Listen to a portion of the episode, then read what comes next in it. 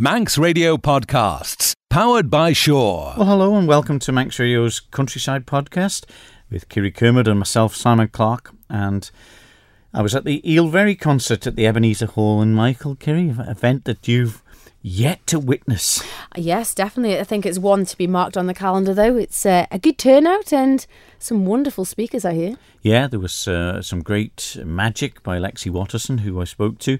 Also, uh, Jackie Farragher and uh, Jennifer Cooley Drasco. They did a, a piece together, uh, one of the old Manx uh, Oh, dialects that were once the charm. Uh, there was always the, the, the big play as well, the charm, which was uh, resurrected as well from years gone by. Um, John Willie Cacken, he did some uh, Manx poetry as well. And it was just a great Manx night and uh, lots of people that were there. It was really A good know, fun really time had by all. Yeah, it was indeed. And also, you were with the Isle of Man Bloodhounds. Yes, I caught up with uh, Simon Riggle from the Great Meadow Estate and some of his colleagues um, to see what they've been up to and where it came from and uh, some of their forthcoming events. Yeah, it was, was sort of popular thing still. Yes, very popular. It seems to be growing this last sort of two or three years with actually having the hounds on the ground when they go off on the hunt.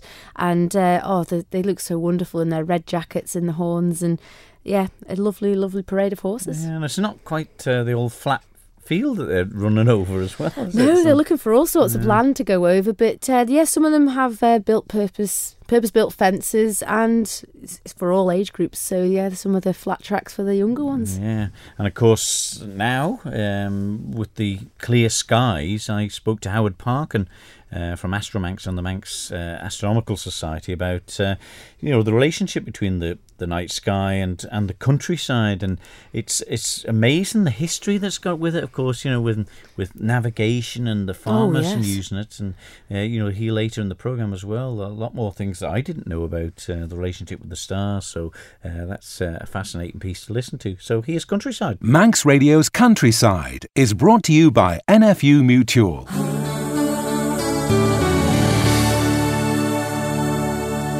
The Christmas and New Year period is finished, but of course, the Michael Heritage Society had their annual Eilvery concert at the Ebenezer Hall in Kirkmichael last week, and I popped along to speak to some of the people there.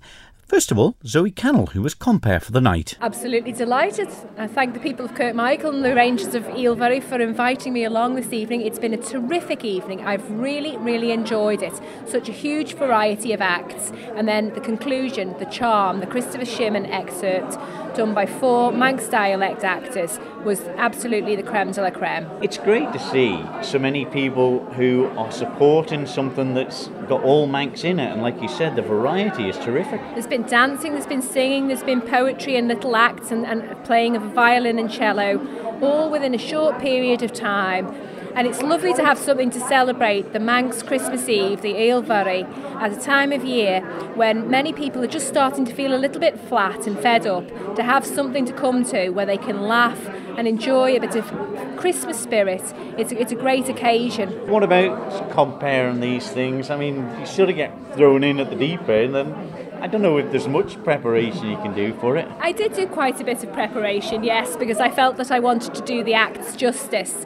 So I, I sort of knew people who might have known somebody. It was a typical Isle of Man thing. You send an email to somebody or you phone somebody and they say, oh, get in touch with this person. And they're able to give you a little bit of the background. Because you know quite a lot being from the Isle of Man, but you don't know everything and all the ins and outs of everything. So you just, you know, you ask around. And I was able to get the information from, from friends and family. So I was really glad about that. Are you involved in, in a lot of Manx cultural events? Well, coming here tonight has certainly given me the impetus and inspiration to do a lot more. I, I felt proud to be a part of it. My main interest is the Manx Music Festival, the Guild, and I've been involved on the committee for that for several years now. That's obviously a Manx event, and I also attend the Braid of Stedford. But I know there's an awful lot that does go on on the island, keeping our Manx heritage and culture alive, and it's so, so important. And like I say, this has given me the impetus and the inspiration to do a lot more and become a lot more involved in the community work. We've also had some uh, Manx readings tonight as well. I'm talking to John Willie Cacken. went down well. I think it did. It was my first time doing a bit of reciting. Did a bit of Jew and Noah, and I think it went down well. And what got you involved in it? Well, I've performed here before.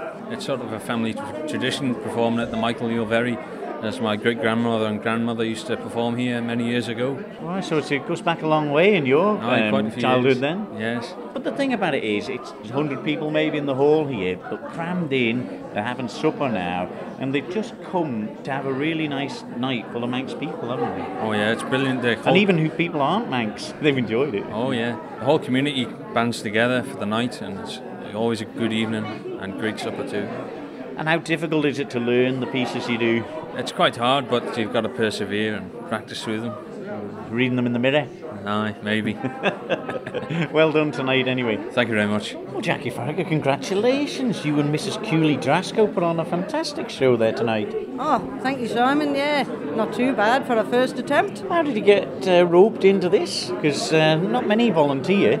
Uh, no, roped, roped is the uh, is the operative word because um, I just got a, a, a phone call saying would I do it, and I, I said if you send us a script and I'll have a look through it. So on the 29th of December they sent it through and, and said there's no pressure, it's on on the 5th. I thought, well, that is a uh, short notice. There's very, very short notice. And of course, like everybody else over this time of the year, out on New Year's Eve, family round on New Year's Day. So I had a look at it on the second. Myself and Jennifer had a couple of run throughs, and I don't think it went too bad tonight. You had a good sparring partner, though, Jennifer. There, she looked at home on the stage as well as yourself for your first time. well, uh, yes, I think Jennifer was. Uh, she definitely had a had a gate of the part there, didn't she? I was quite impressed with the posh accent and the Manx dialect. I just wanted it to start and finish, but I mean, doing it once, I'd yeah, maybe do it again. Just nice as well to be in a small hall like the Ebenezer Hall in Kirkmichael, maybe 100 people here. And everyone who's performed doesn't need to put on a Manx accent, really. Well, say so. It's nice. You lose it now. It doesn't matter. It's places like this is the only places you hear it now. You know, you've got to go to the Al Al church halls and village halls and uh, the young farmers concert. Still, you hear a bit there, but other than that, you don't hear it, do you? No, but such a variety tonight as well. We've had magicians and the, the dialect getting red and the music, the harps and violins and cellos, haven't we? So there's been a bit of everything and more serious stuff from yourselves. Well, yeah. The, the kids on the start there, they were fantastic, weren't they? They're real good little dancers and what have you. I think it's quite varied tonight, and nobody can go home from here tonight, Simon, saying they haven't had a good time, can they? Nope, not indeed. Well done anyway. Well, thank you very much, Simon. Thank you. Well, we've had all sorts at the Eelberry. Lexi Watterson, you've been performing some magic. I have indeed. First time here? Yeah, definitely. And what, what did you think of this? I mean, it's not the O2 Arena, but something different, isn't it? Oh, it was fantastic, and everyone here is just so friendly. It's a really lovely evening. Well, I mean, how long have you been doing magic Oh, tricks? I've been doing it for years. I started when I was 14 and I joined the Young Magicians Club on the island. And then um, I went away and came back and carried on teaching the younger kids with Mike Clegg. Now, this must be the most difficult thing in the world, trying to keep magic secrets on the Isle of Man. yeah, sometimes. I mean, you'll have been in big places and smaller places like this. I mean, how do they compare? You're fairly close to everyone in this hall. yeah, sometimes it's a bit more nerve wracking when everybody's right in front of you and it's uh, more of a close knit community, but it's really lovely and the, the welcome is just so nice. It's lovely to perform in small venues. And where else have you been performing over your, your career so far? Oh, all around the island, in all, in all the schools and at the various fetes. And then I performed um, down in London at the Magic Circle and places like that as well. Uh, is that quite nerve wracking, or, or is it really good for you because you can speak to a lot of other magicians and learn little tricks and tricks? Yeah, no, I, I love being at the Magic Circle. I don't get down much, but it, it's, it's fantastic to be able to talk to all the other magicians and, and just trading secrets and things. But it is a bit nerve wracking when you're performing for, for your peers. Do many ask you all the time? I know that you're teaching some of the magic tricks to some of the kids at school and stuff, but I mean, are they fairly good at that age to sort of sworn to secrecy type of thing? Yeah, they are actually. You'd think that um, they'd want to go to school and tell all their friends, but but they don't. They're very good. They um they love knowing things that their friends don't. so so it's good. They're good. Yeah. Yeah, so you've had a great night tonight then. Yeah, fantastic. Well Yeah. done, they've all enjoyed your act as well. Oh, brilliant! Thank you.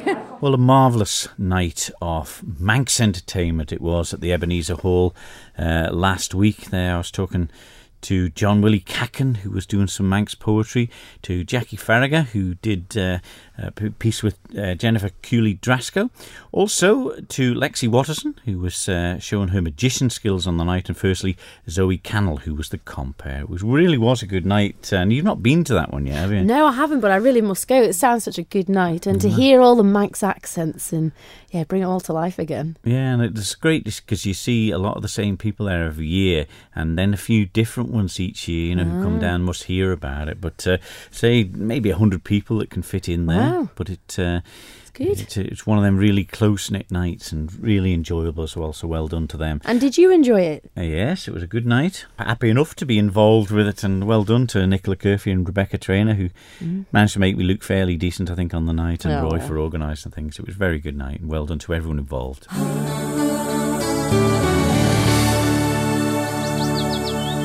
Manx Radio's Countryside is brought to you by NFU Mutual.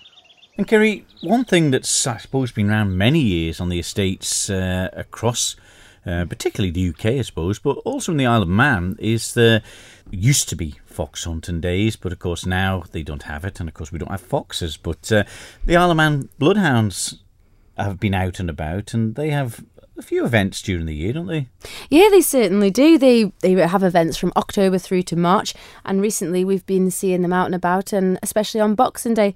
So I went along to Great Meadow Estate to meet the hounds and also some of the people involved with organising it. The history of the drag hunting in the Isle of Man is it's quite disjointed, but it, originally I believe Major Bacon, who used to live at Seafield, that's the old Aragon Hotel, had a pack of drag hounds at the turn of the century, around 1870, something like that. And then the meets used to be always on Boxing Day at, at the George, Kentraugh. And then there was a sort of serious gap, I think, during the First World War, Second World War. I don't think there were any hounds here, but I, somebody may find that on Nostalgia or somewhere in the museum. But my parents, when they came back from the war and came back to Great Meadow, started a pack of hounds in 1958. And we brought them over from Ireland, Black and Tans, and they were here at Church Farm. And we set the hunting up for a couple of years before we moved to Newmarket and my mother became Master of Hounds and the hounds went with us. Therefore, the hounds didn't really return to the Isle of Man until my parents started again in 1968, where we brought over some foxhounds from England and we ran the hunting for about four years.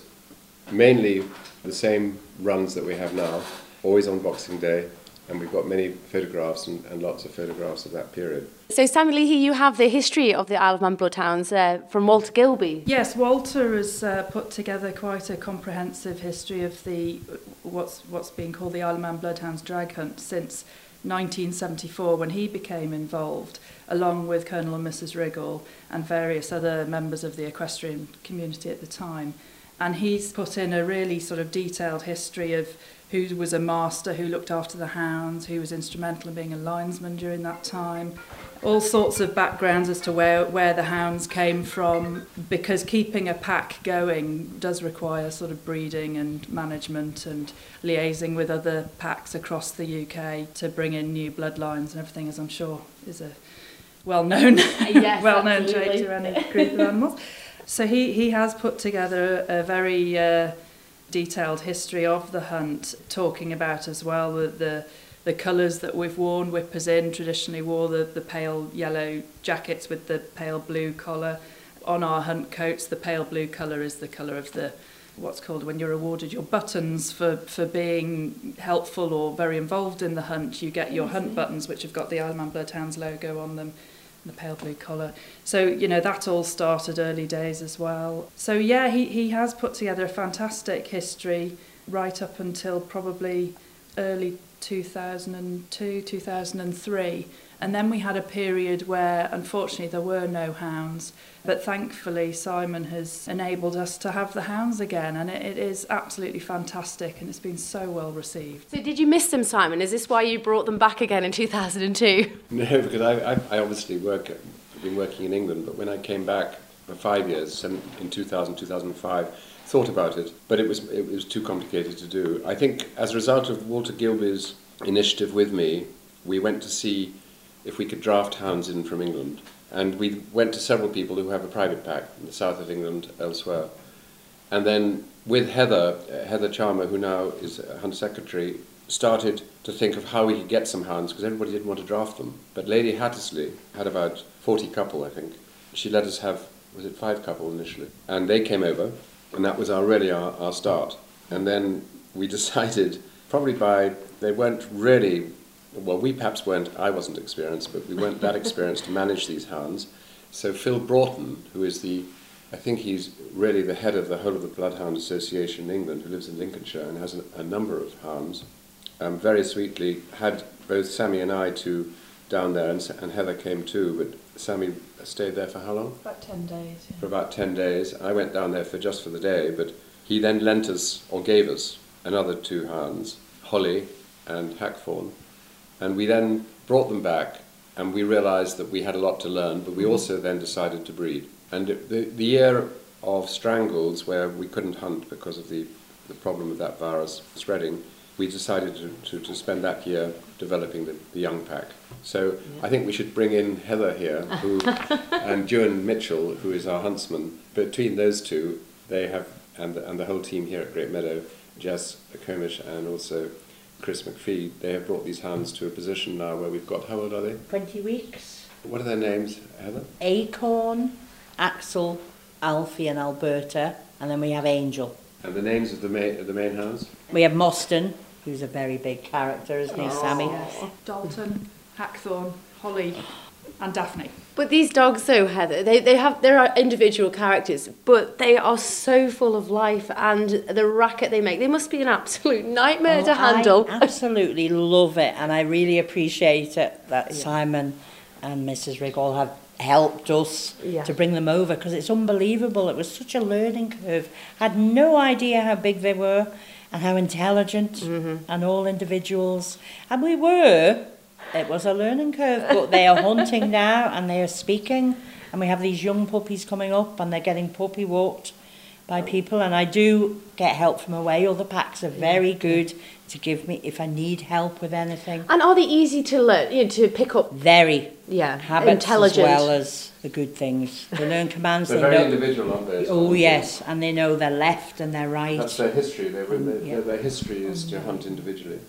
And secondly, secondly, what's very important, I think, is that the way that you you've managed them with Juan, we have spent a lot of time, and I believe you have spent a lot of time. Juan spent a lot of time with David. Oh yeah. yes, we have a runner, David Kane. He got very involved, and wow. you have to have your own special scent.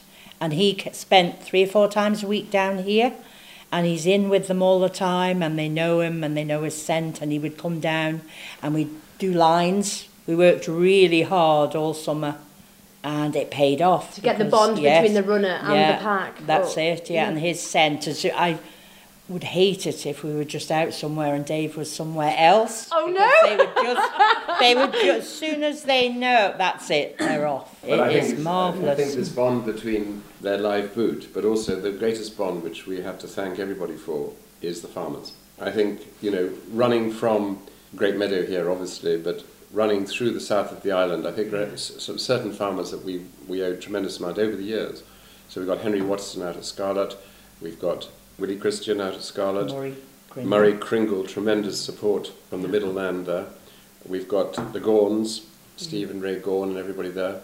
Jeff Comish, and then Paul Costain has been tremendous because we've had some very good meets at the Shore Hotel oh, wow. who have been really supportive. Mm-hmm. And we've run from Paul Costain twice this year. Yes. Yes. and Murray Cringle twice this yes, year. Because yes. of the weather and because of the strangle scare again, mm. we've had to be a bit limited. Mm. And the and, la- and last, and the Taggets, of course. Mm. And then going further north now, Sammy, you've been arranging with Steve Higgins wonderful lines up in. Well, yeah, there's so many farmers, you know, in, in very recent years and, and more distant years, and it sort of all depends on everyone's rotations of land and what they're doing. So, you know, really a massive thank you to absolutely anybody who, who has allowed us to go over their land. We totally appreciate it. It's not actually benefiting the farmers, but mm. it does bring an awful lot of joy to everybody and you know, it, it is a one-off thing, and you know, we're not, we're not sort of there every week. But a lot of the farmers actually, in the last hunt, there were so many farmers whose land we weren't on, opening and closing gates for us, and just waving us on. And Actually, at the last week it was meet, there was fantastic. tremendous supporters. Fantastic. They followed the supporters were following us, weren't they? Absolutely, In their absolutely. cars. I mean, in England they do that a lot. I never realised they did it so much over here. I think there's a major fascination we've noticed when we're out, and there's sort of maybe 50 of us on the road. We're very conscious of the mm. sort of mm-hmm. potential issues between horses and traffic. But, you know, we do try and keep everybody really well organised. But there is a real fascination with car drivers who pass us and they see the guys at the front with the, the huntsmen and the whippers in with the hounds. There's a lot more respect for the riding people in the whole. But I think you do find a lot of the drivers are stopping and actually taking photos Oh, of us. And it's. it's great from a lot of perspectives, you know. So a massive thank you to everybody, and everybody who waits patiently for us to get out of the way. One, one of our goals is because to thank the farmers, not only to, in the event of bad weather, to help them with sheep or with mm -hmm. cattle in inclement weather. I think the supporters and the people out last time when there was a really bad snowdrifts, etc., Oh, they thanked us very much. But we must thank them. I think in the future, the, the way we're going up north, when on the 10th, is it? Yeah, No, the 20, 16th. 21st of Going up to January. the Point of Ayre. Yes, So that's going yeah. to be a. Is that a new run? Yes, Yeah, yes, it is. yeah. Who's the Mr. and farmers up Mrs. there? Broad. Right. Yes, yeah. And um, so that's going to be a great fun up there. I think I think it's pretty flat, so I don't know how we're going to jump anything. yes. No, loads of big logs, small logs, log piles. And I think that this jumping thing, what we're going to try and do with the farmers over the next few years is on the walls, etc. Is some of them you can't jump because they've got wire on them, but we'll ask if we can put some timber on the top like they do in England, and they still will be able to keep the animals at different levels. We want to get the jumping much more organised. In the past, we owe a great um, thanks to our linesman Roy Cameen. who used to put up the Yeah. jumps, but we decided not to do mobile jumps so much as to really try and have natural jumps. Yeah. And you obviously got a broad spectrum of riders. You've got small children, teenagers, you know, Well, there's we need a lot. we- adults. It varies from hunt to hunt, I think, mm. but recently, this season, I think it's been at least 50 50 of quite little people and mm. grown ups. And there's no immediate correlation between who's the sort of keen ones to go mm. over the jumps and who wants to go the flat route. But you know, there's massive achievements for everybody because riding horses over land that you haven't, like in a cross country competition, you'll have walked the course, you know exactly what you're Yeah. doing.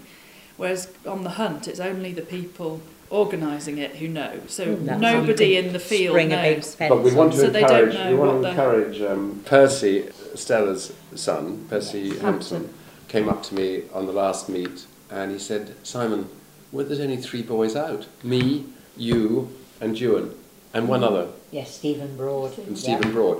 He said, "I said why?" He said, "Because."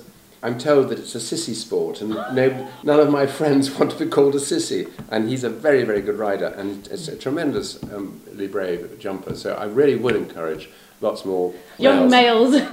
And I must be about 500 years older than anybody else. No comment. I love jumping. No, So. you jump every fence. Yeah. But it, mm. it's not only for the confident riders. It's- Beginner riders can come along and take Oh, part. yes. Oh, absolutely, yeah. No, it's it's just a fantastic opportunity for people to ride across the country, and you know they don't all have to go at the same speed as the people at the front. You know, we have lines, so we organise it in depends on each hunt, but three or four lines, and we we have a, a little break at the end of each line where we sort of regroup. We make sure we've got the head count correct. Occasionally, people do come off, but you know. We'll stop and we'll wait We and, to- and, and make sure there's no dramas. We've all got communication ability if there is an issue, but thankfully, people have bounced and bounced straight back on and ca- carried on. And you and the jumping, the jumping, we'll get more organised, but we don't have to jump either. So No. you can, because in fact, you and, and the hounds, it's easier for them not to Yeah. jump because ah. We noticed this in England that if the hounds going over a fence lose scent. You have to focus on the hounds as well as a whipper in, so you can't. You, yeah, you've got to. And we're planning planning a, a couple of uh, social events. One very important, I think, for the farmers. We're going to try and have a when the weather gets better, some sort of get together with all the farmers, maybe a, a barbecue or something like that, Mhm, yeah. and um, out in the countryside. And then we're going to have a, a party. We're not sure where yet. The end of the season for Handball, yeah. for the hunt ball, and encourage both the young and the, and the old to come, and the supporters because I think the support is great. And Sammy's been running the Hunt Ball now for how many years? Probably about four, five. Four or five years, and does a tremendous job.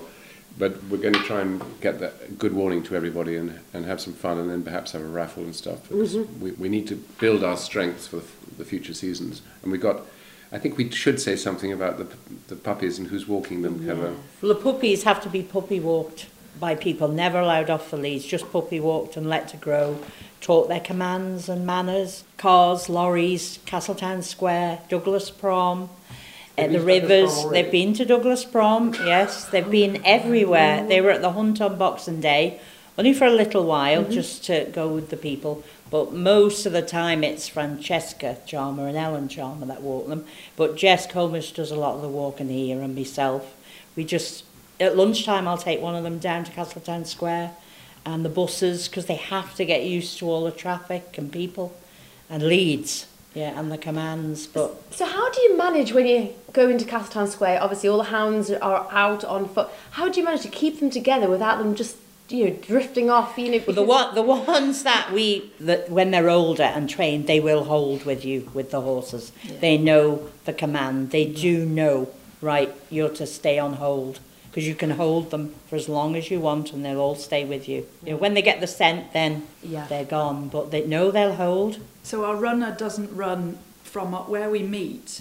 The runner is driven to the first line because he obviously can't run along the road, even though he's probably fit enough to. But because otherwise the hounds would run along the road and we'd have to all run along the road. so what what the runner does is he's driven to the beginning of a line and then goes. So if they are with us at the beginning of a meet, the hounds, they'll happily stay with the, the huntsman and the whippers in until we get to where the scent begins. And is there no stopping them once they get the scent? No.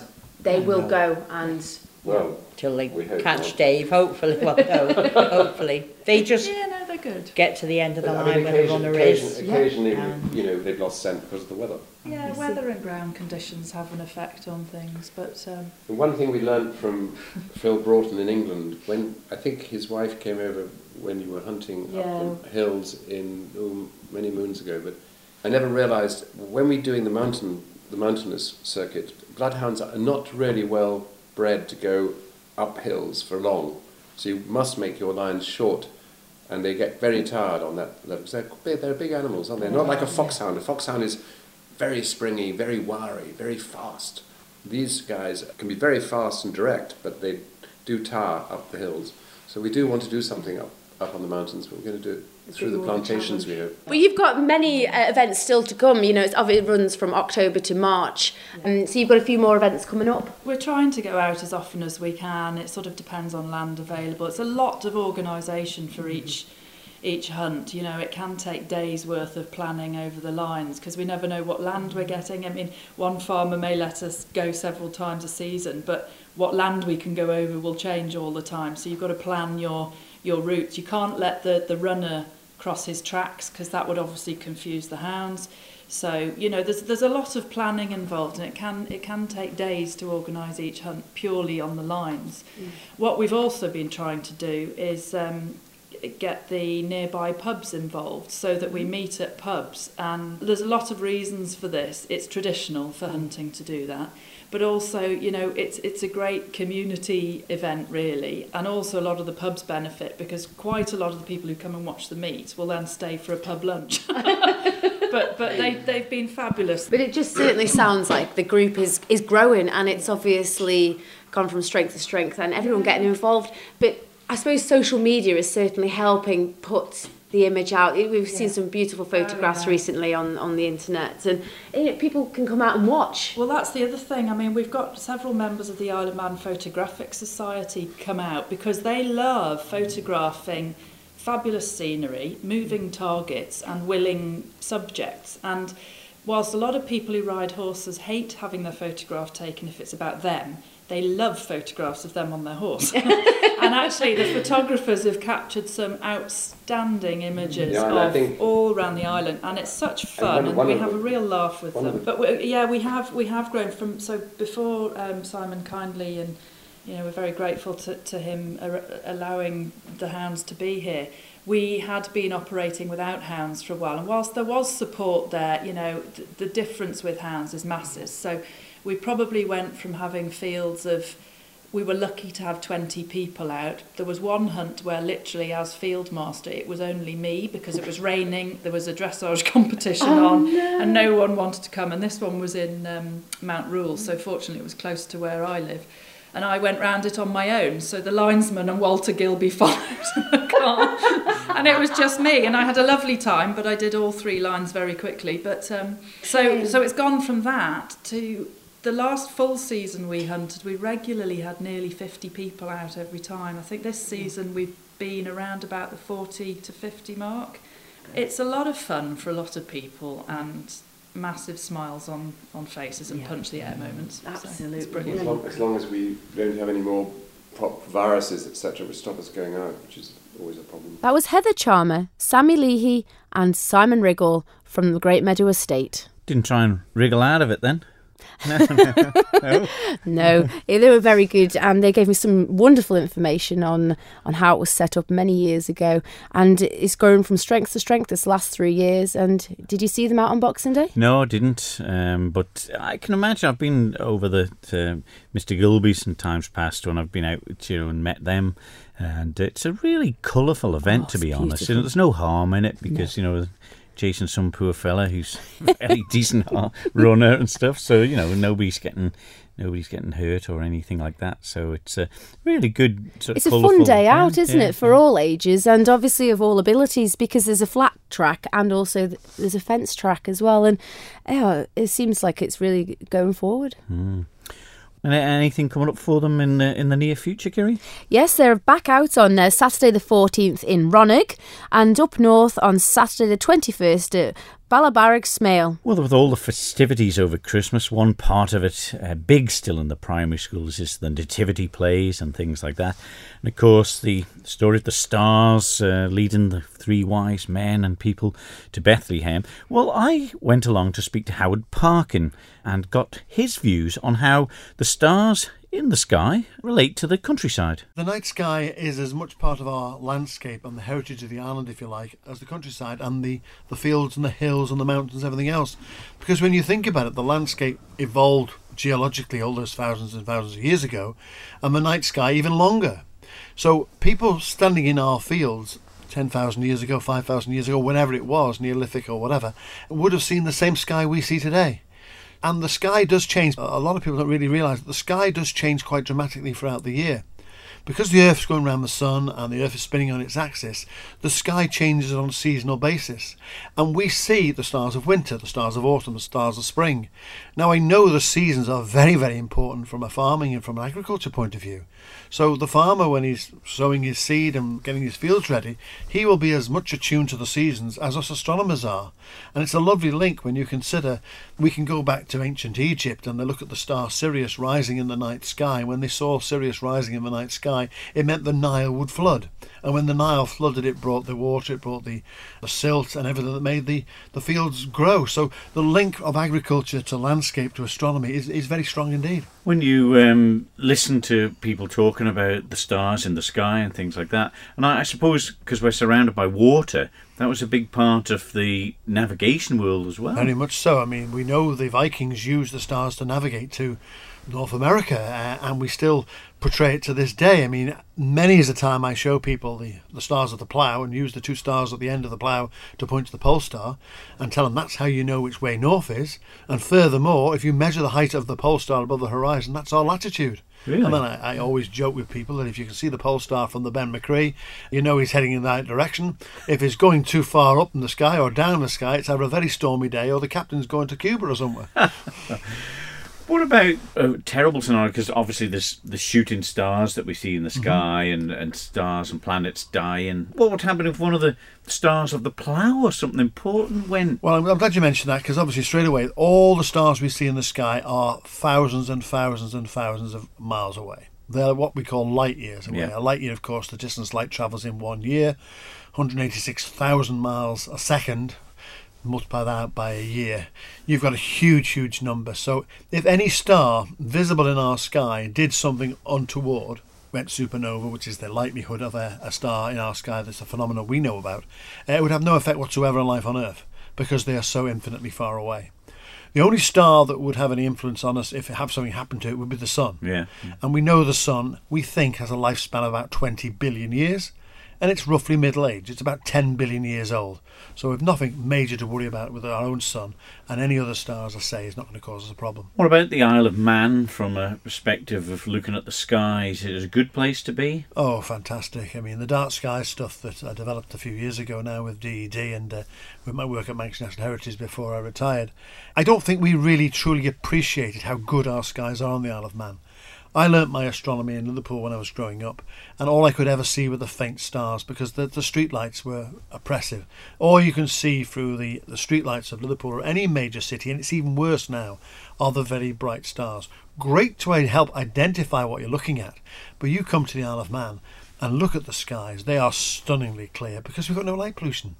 And as well as having no light pollution, we've also got, we're an island, we're surrounded by sea. So if you stand on any beach anywhere in the Isle of Man on a winter's night, or indeed any night when it's dark, and you look out to sea, it doesn't matter what's behind you in the way of lights, you will see out to sea and you'll see the stunning vista of the night sky, including, of course, the aurora borealis, the northern lights, which people have seen quite often from the Isle of Man.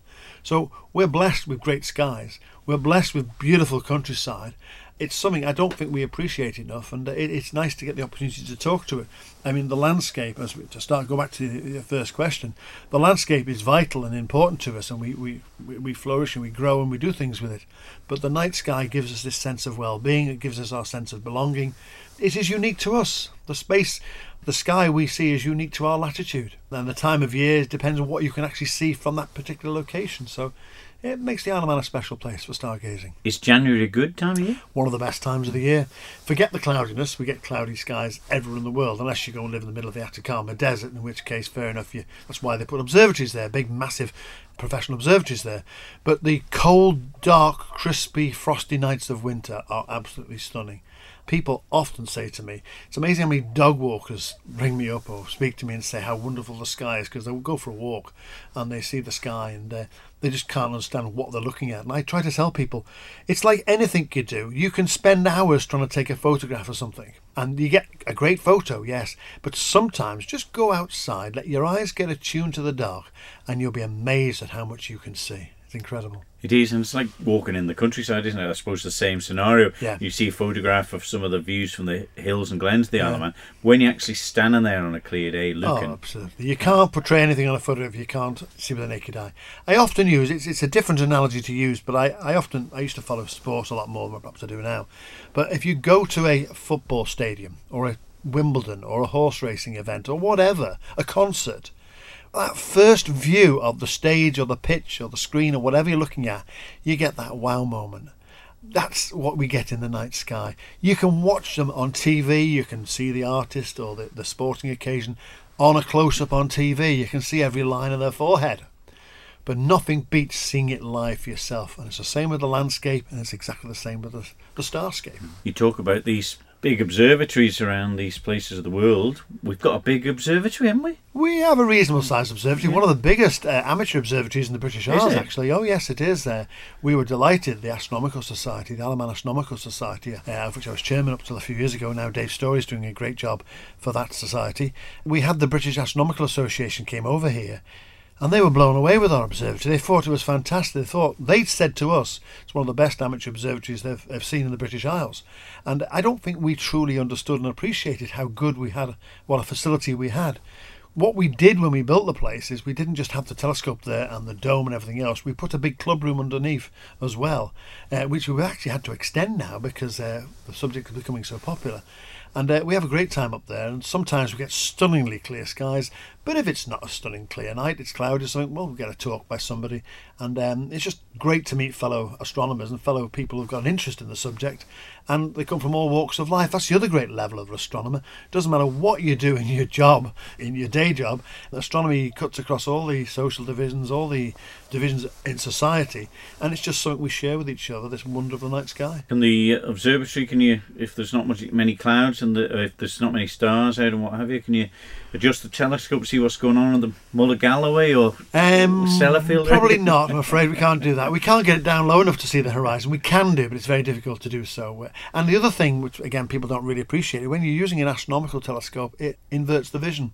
everything we see through an astronomical telescope is upside down. That's because to make the image the correct way up, you'd have to pass it through another layer of lenses or a prism or whatever. Which would distort it? Which distorted it that more. The more you pass the light through a, a medium, glasses in this case, the more distortion you get. So we take away as much as possible. So all we're seeing is as much of the pristine image of the star, the planet, the galaxy, what we're looking at through the telescope. So unless you want to stand in your head, you're not going to see too much from it other than uh, the stars and the planets, of course. And what about if you want to get involved more in astronomy and things like that? Well, there are two avenues I'd suggest. The first one I suggest to everybody when I go around talking about astronomy all over the world, I always tell people who've obviously developed an interest, you know, perhaps I've hopefully inspired them when I've spoken to them and they say, I would love to go home and do some astronomy. What do I do? The first place I suggest anyone goes to is to see if there's a local society. We've got a local society, the Isle of Man Astronomical Society. IOMastronomy.org is our website. And if you want to have a look at that, if you want to come along to one of our monthly meetings, we meet at 8 o'clock on the first Thursday of every month. And we more than welcome people along. You have to pay a small fee, £3 I think it is, if you want to just come along as a guest to see what we do. That's one avenue, of course.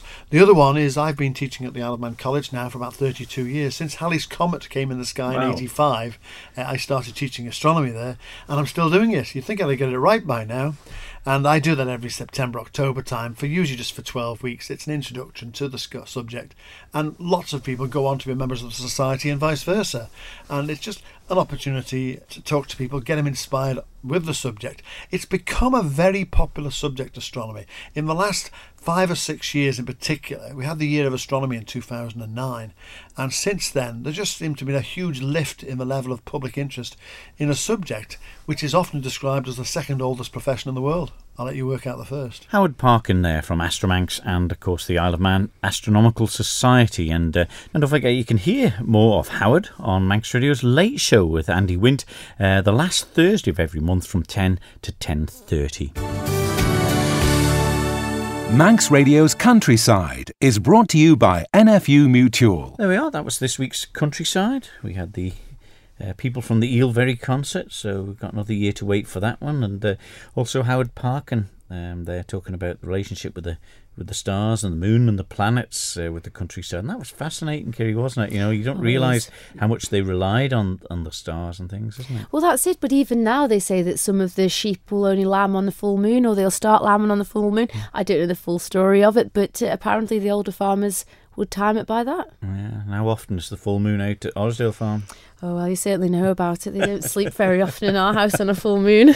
and also the bloodhounds, of course, uh, there. You know, after a bit of support and people who, who want to come and you know get involved in it because uh, it seems a very colourful sort of carnival event, really. Well, this is it, and also they have, like I said, the hounds on the ground running, but they've also got puppies, so they're obviously hoping to continue these events, and they've had such great uh, support from the local farmers to have them across the land, and it seems to be all working hand in hand. Ah, you need that for once. A bit of cohesion. This eh? is it. So that's all for this week's countryside. We'll be back the next week with more. So for me, Simon Clark. And me, Kerry We'll Kermode. see you then. Bye bye. Bye bye. Don't sit in the slow lane. Join the fast lane right now with Sure's all new Superfast Plus broadband. Enjoy more bandwidth, amazing speeds, and the best value on the island from just £23.95 per month. So don't be left behind. Get a piece of the high speed action with Superfast Plus broadband from Sure. For details, visit our stores in Douglas, Ramsey, and Port Erin or click sure.com. Terms and conditions apply.